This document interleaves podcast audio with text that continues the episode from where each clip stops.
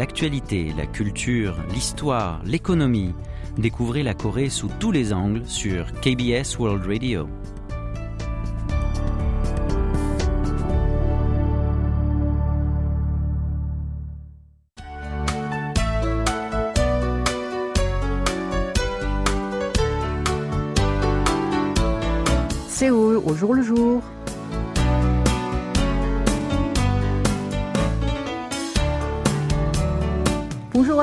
Merci de nous retrouver pour cette nouvelle édition de Séoul au jour le jour.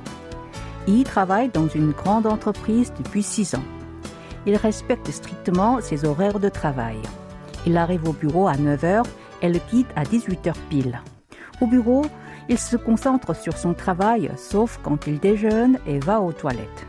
Mais le soir, après être sorti du bureau, il ne se connecte jamais au programme de messagerie ou à l'email de l'entreprise en dehors des heures travaillées. Il pratique le yoga et le pilate ou passe du temps avec sa famille ou ses amis.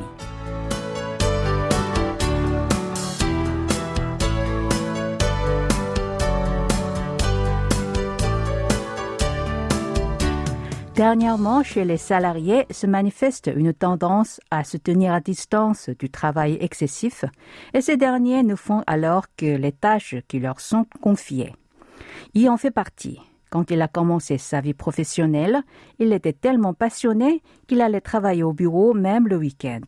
Mais à un moment, il s'est rendu compte qu'il ne pourrait rien changer. Alors, il s'est décidé à distinguer clairement sa vie professionnelle et personnelle. La diffusion d'une telle attitude passive vis-à-vis du travail s'explique avant tout par la fatigue provoquée par la crise sanitaire ayant duré longtemps. Cependant, certains indiquent qu'il faut chercher sa raison fondamentale dans le changement structurel de notre société. Selon eux, depuis la crise financière mondiale dans les années 2000, l'économie mondiale est entrée dans l'ère d'une faible croissance où les travailleurs ne sont pas suffisamment rémunérés ou reconnus pour leurs efforts. Dans cette situation, les salariés, notamment les jeunes, ont opté pour une résignation en quelque sorte qui se traduit par la passivité envers le travail. En effet, d'après les spécialistes, dans les années 1980 et 1990, où la Corée du Sud a connu une forte croissance économique, les salariés étaient récompensés autant qu'ils travaillaient. Mais ce n'est plus le cas pour les jeunes d'une vingtaine et d'une trentaine d'années d'aujourd'hui. C'est pourquoi ils ont décidé de se concentrer sur eux-mêmes. Face à cette tendance de la jeune génération, les opinions des plus âgés divergent. Certains estiment que beaucoup de travailleurs font encore des heures supplémentaires injustes. Ils jugent donc que ceux-ci ont le droit de se contenter de s'occuper seulement de leurs affaires déterminées dans le cadre de la loi et de leur contrat de travail. En revanche, d'autres affirment que ce n'est qu'un euphémisme pour embellir la négligence professionnelle. Les experts, de leur côté, soulignent qu'une telle résignation est nocive pour l'épanouissement des travailleurs. Ils leur conseillent d'essayer d'augmenter leur valeur dans leur vie professionnelle au lieu de penser que travailler beaucoup est une perte.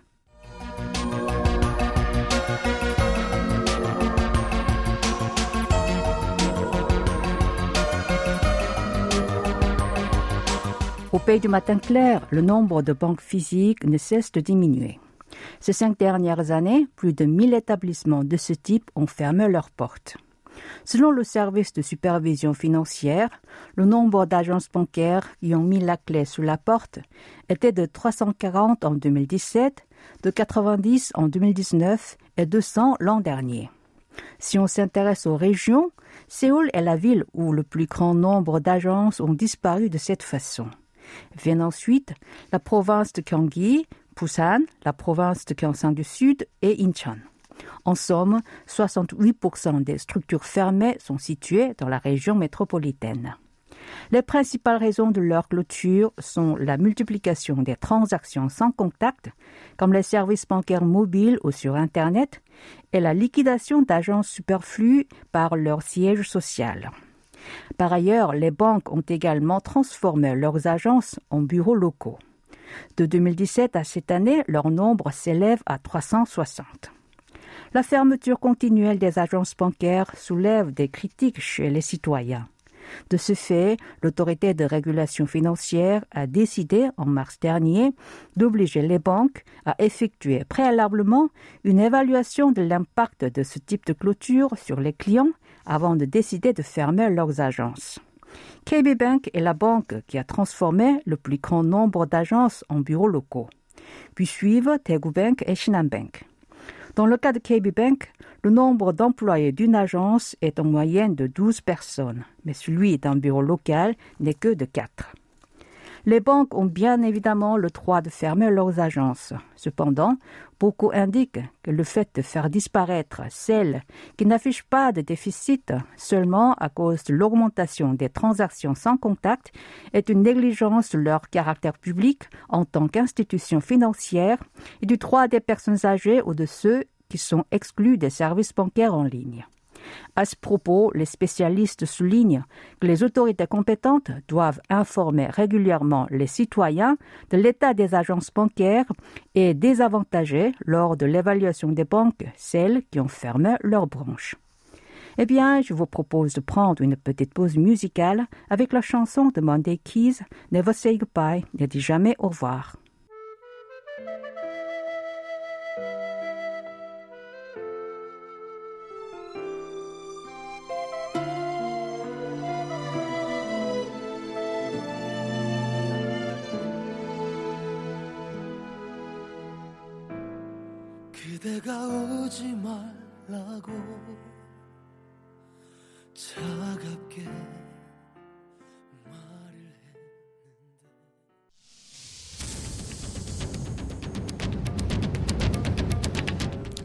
Vous avez aimé, vous avez détesté, vous avez adoré. Faites-nous part de vos réactions en nous écrivant à french.kbs.co.kr.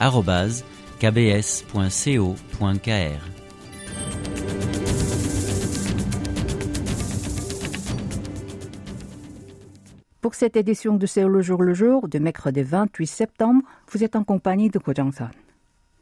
Cho, un salarié âgé de 29 ans, a récemment connu une expérience surprenante. Il y a quelques jours, il a appelé un restaurant pour réserver une table pour le déjeuner. Or, celui qui a répondu au téléphone n'était pas une personne, mais c'était la voix d'un robot disposant d'une intelligence artificielle. Après avoir écouté la demande de Cho, le robot lui a demandé le nombre de personnes et l'heure de la réservation. Comme l'heure que Cho voulait réserver n'était pas disponible, elle lui a proposé un autre horaire. Ainsi, le marché des callbots, basé sur l'IA, s'agrandit progressivement. Le callbot est la contraction des termes anglais call, appel, et robot, robot. Il s'agit d'un robot capable de comprendre et d'interpréter les paroles d'une personne au téléphone et d'y apporter une réponse précise en fonction du contexte. En Corée du Sud, leur utilisation se propage progressivement dans les centres d'appel téléphonique des institutions financières, aussi bien que dans les restaurants ou les salons de beauté. Le callbot a plusieurs avantages. Premièrement, il est possible de répondre aux appels 24 heures sur 24. Deuxièmement, il est plus facile de collecter des données à partir des demandes de renseignements et de les analyser. Et enfin, il permet d'économiser le coût de la main-d'œuvre. Ce système automatique est utilisé par plusieurs entreprises. Une grande firme de restauration a par exemple adopté un service de callbot pour l'exploiter dans ses restaurants. Il est capable de répondre non seulement aux questions simples comme la localisation d'un restaurant ou l'existence d'un parking, mais aussi aux demandes plus compliquées, comme la réservation. Si le système juge qu'une question est impossible à répondre pour lui, il passe l'appel en question à un employé. À présent, 70% des appels qui arrivent à ces restaurants sont traités par Callbot. Le secteur financier, qui s'occupe d'un grand nombre d'appels pour les renseignements, se montre actif pour l'introduction de ce système. KB Bank, par exemple, a mis en place au début de l'année un service de ce type. Ce dernier répond en moyenne à 25 000 appels de la part des clients par jour. De son côté, Bank a démarré un service plus sophistiqué pour traiter des demandes d'emprunt. Cette intelligence artificielle est en mesure de répondre à plus de 400 tâches, dont la réservation pour une rencontre avec un conseiller bancaire ou l'envoi par email des détails des transactions d'un compte. Les milieux de la télécommunication sont particulièrement actifs pour exploiter ce type de prestations pour leur avenir. Car grâce aux mégadonnées qu'ils ont accumulées en gérant leur propre centre d'appel, les sociétés de communication sont mieux placées pour mettre au point des technologies nécessaires.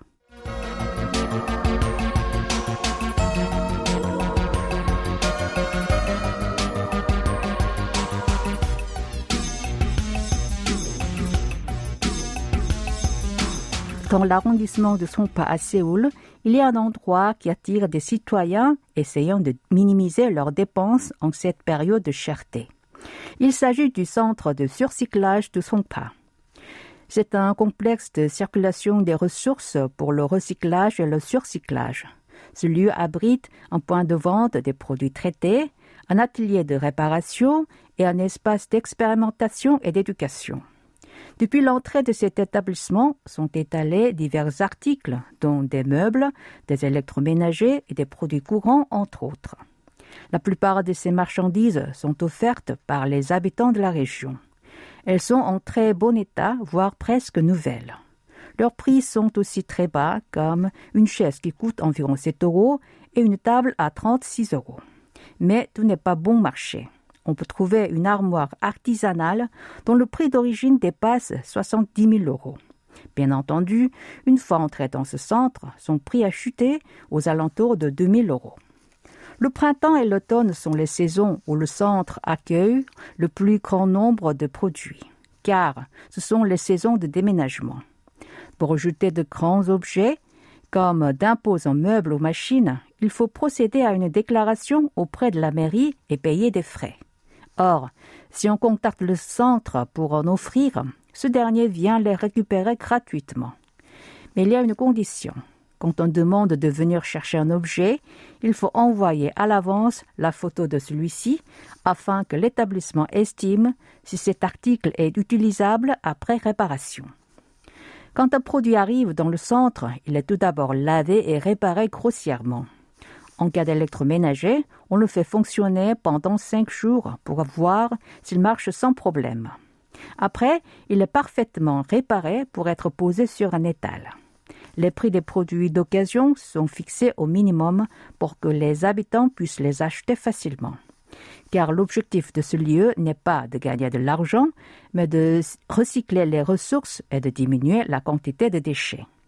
En comparaison avec les plateformes Internet de vente de produits de seconde main, les points forts de ce centre sont la possibilité de voir les articles de ses propres yeux et le service de livraison et les revenus générés sont utilisés pour aider les plus nécessiteux ou pratiquer des activités de solidarité.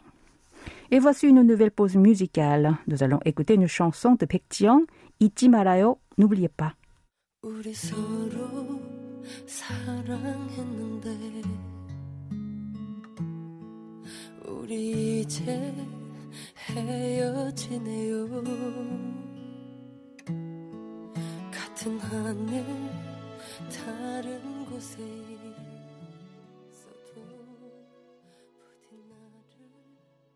En mars de l'année dernière, le prix des ciboules est monté en flèche. Par la suite, de nombreux consommateurs se sont lancés dans la culture de cette plante chez eux. Ensuite, quand leur prix s'est stabilisé, ils l'ont arrêté. Et après un an et demi, cette pratique est réapparue suite à l'envolée des prix des légumes. Si l'an dernier, seule la ciboule faisait l'objet de la culture à la maison, maintenant les gens s'intéressent à des plantes potagères plus variées. Car les prix de ces derniers ont bondi dans l'ensemble à cause de la chaleur torride et de la sécheresse de cet été, ainsi que des pluies diluviennes et des typhons récents. Le prix du chou chinois a augmenté de 130% en un an et celui du navet de 150%. Les tarifs d'autres produits agricoles, comme le piment et l'oignon, ont aussi bondi considérablement. Dans ce contexte, un grand nombre de consommateurs achètent des graines ou des plants pour cultiver eux-mêmes des légumes chez eux. Certains labourent même un jardin potager pour cela. Chue en fait partie. Il aime aller faire du camping le week-end. Récemment, il a aménagé un petit potager chez lui pour cultiver des légumes. Car chaque fois qu'il va camper, il achète des légumes pour manger avec de la viande grillée. Mais ces derniers temps, ils sont devenus trop chers. Dans ce contexte, les achats de plantes, de plantes potagères par les particuliers ont considérablement augmenté. Les sites d'e-commerce bénéficient aussi de ces tendances. En juillet et en août dernier, les ventes d'outils pour le jardinage ont grimpé par rapport à l'an dernier. Celles de petits pots et de terreaux de rempotage se sont accrues respectivement de 120% et 30%. Par ailleurs, le chiffre d'affaires des machines de culture de végétaux s'est aussi envolé de 300%.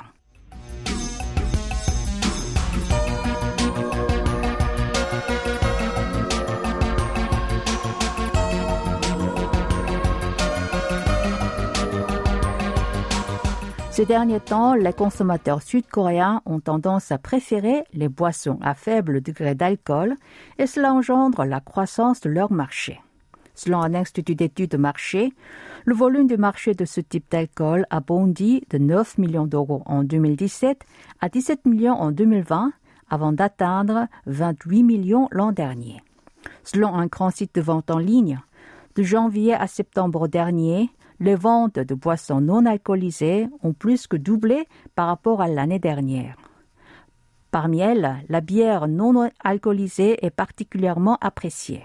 Suite à cette popularité croissante, les entreprises du secteur lancent successivement de nouveaux produits de ce genre. Les alcools non alcoolisés ciblent ceux qui ont envie de boire mais ne veulent pas s'enivrer. D'après un sondage effectué auprès de 2000 adultes, de plus en plus de consommateurs préfèrent boire des boissons douces aux liqueurs fortes. La plus grande partie des interrogés boivent le plus souvent de la bière, suivie par le soju, une eau de vie populaire coréenne, le vin et le makgeolli, un alcool de riz fermenté à l'aspect laiteux. Pas mal de sondés ont répondu qu'ils consommaient fréquemment de la bière sans alcool. Un représentant du secteur explique que ce phénomène est dû au changement de la pratique de la consommation d'alcool. Autrefois, lors d'une soirée arrosée, on avait tendance à boire beaucoup et à obliger tout le monde à boire. Mais maintenant, les choses ont changé et on prend plaisir même en buvant raisonnablement. Ce phénomène se manifeste plus nettement chez la jeune génération. Plus on est jeune, plus on aime les cocktails, les alcools doux. En effet, selon une société de carte crédit qui a analysé les règlements de ses clients dans les commerces physiques, tels que les grands magasins, les hypermarchés, les supermarchés et les supérettes ouvertes 24 heures sur 24, au premier semestre de cette année, le chiffre d'affaires des bières non alcoolisées s'est envolé de 400% par rapport à 2019 et celui du vin a aussi grimpé de 120%. En revanche, celui du soju et des bières ordinaires n'a augmenté que de 40 et de 6% respectivement. Un autre facteur de cette popularité est la possibilité d'acheter en ligne des boissons sans alcool. Conformément à la loi, il est impossible d'acquérir en ligne toutes sortes d'alcool, sauf ceux traditionnels. Mais les boissons non alcoolisées ne sont pas classées parmi les alcools, et cela contribue à augmenter leur vente. Et voilà, c'est le moment de retrouver tout un cinéma présenté par Antoine Coppola. Avant de le rejoindre, écoutons la chanson de Bive, Soulia, l'alcool.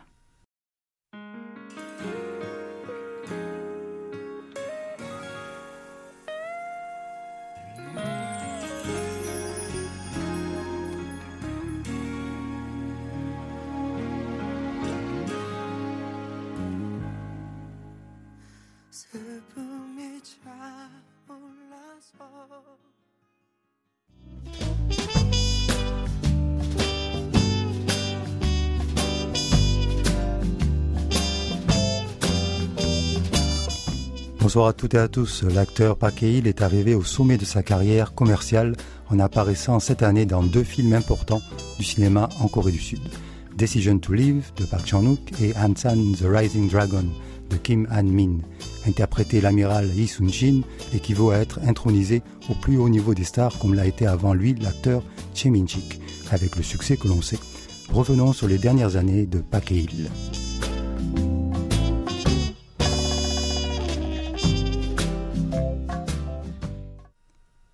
N'avait pas vraiment trouvé son créneau parmi les acteurs du pays.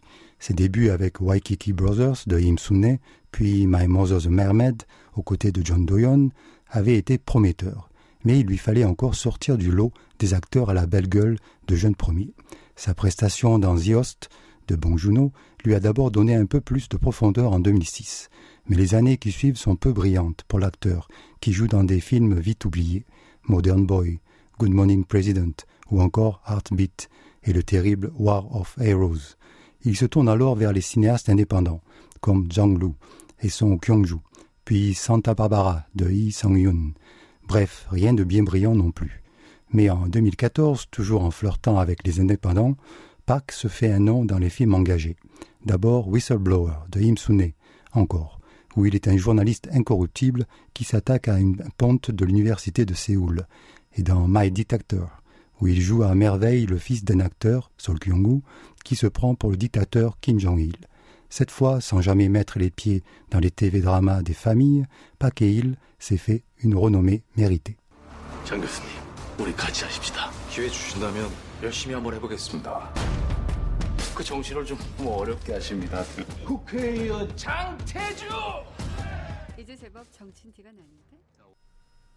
Les films des compagnies l'appellent en 2017, avec des films nationalistes lourdeaux comme The Last Princess et The Fortress. Mais c'est avec High Society de Byonyok que Pak prend une autre ampleur. Il y interprète un professeur qui se fait manipuler par des politiciens, eux-mêmes au service d'un riche obsédé sexuel, interprété brillamment par Yoon Jae-moon. Auprès de l'actrice Sue, Pak montre qu'il n'a pas peur de quelques scènes sexy, comme on en voit rarement dans les films de Corée du Sud. Comme dans The Whistleblower, il se met du côté des opprimés sans se mettre dans la peau d'un héros. C'est peut-être la recette la plus réussie pour les rôles de Pak. Malheureusement, les films des monopoles l'entendent autrement et voient en lui un énième héros de base. Pak esquive avec un film indépendant de Zhang Lu. Encore, Ode to the Goose, puis Heaven to the Land of Happiness de Im Sang-soo. Ce dernier film aurait dû être un point crucial dans la carrière de qualité de l'acteur, qui joue aux côtés de Che Min-chik, mais le film est plombé par l'épidémie, puis retardé indéfiniment. Projeté dans les festivals, il attend encore une sortie digne de ce nom en Corée du Sud. Les récents succès de Park Hae-il pourraient le permettre.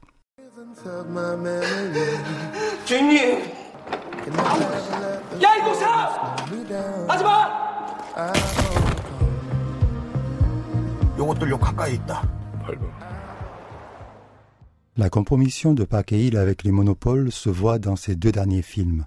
L'un pour CG Entertainment, Decision to Live, de Park Chan-wook, l'autre pour Lotte Entertainment, Hansan The Rising Dragon.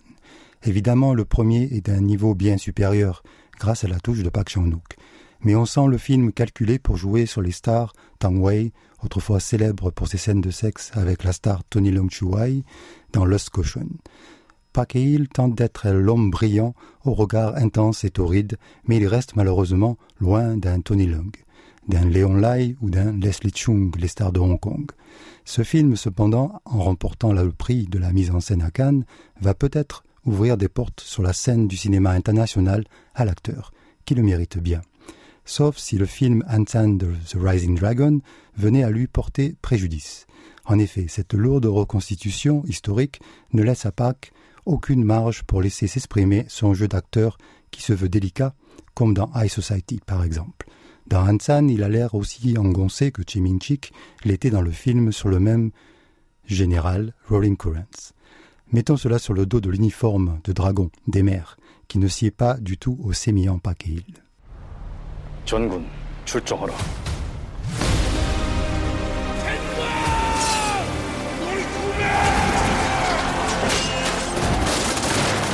제2 전쟁은 무엇입니까? 의와 불의의 싸움이지.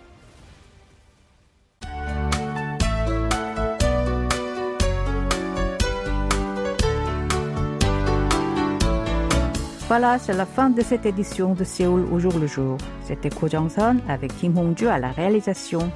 Merci d'avoir été avec nous. Je vous souhaite une très bonne soirée.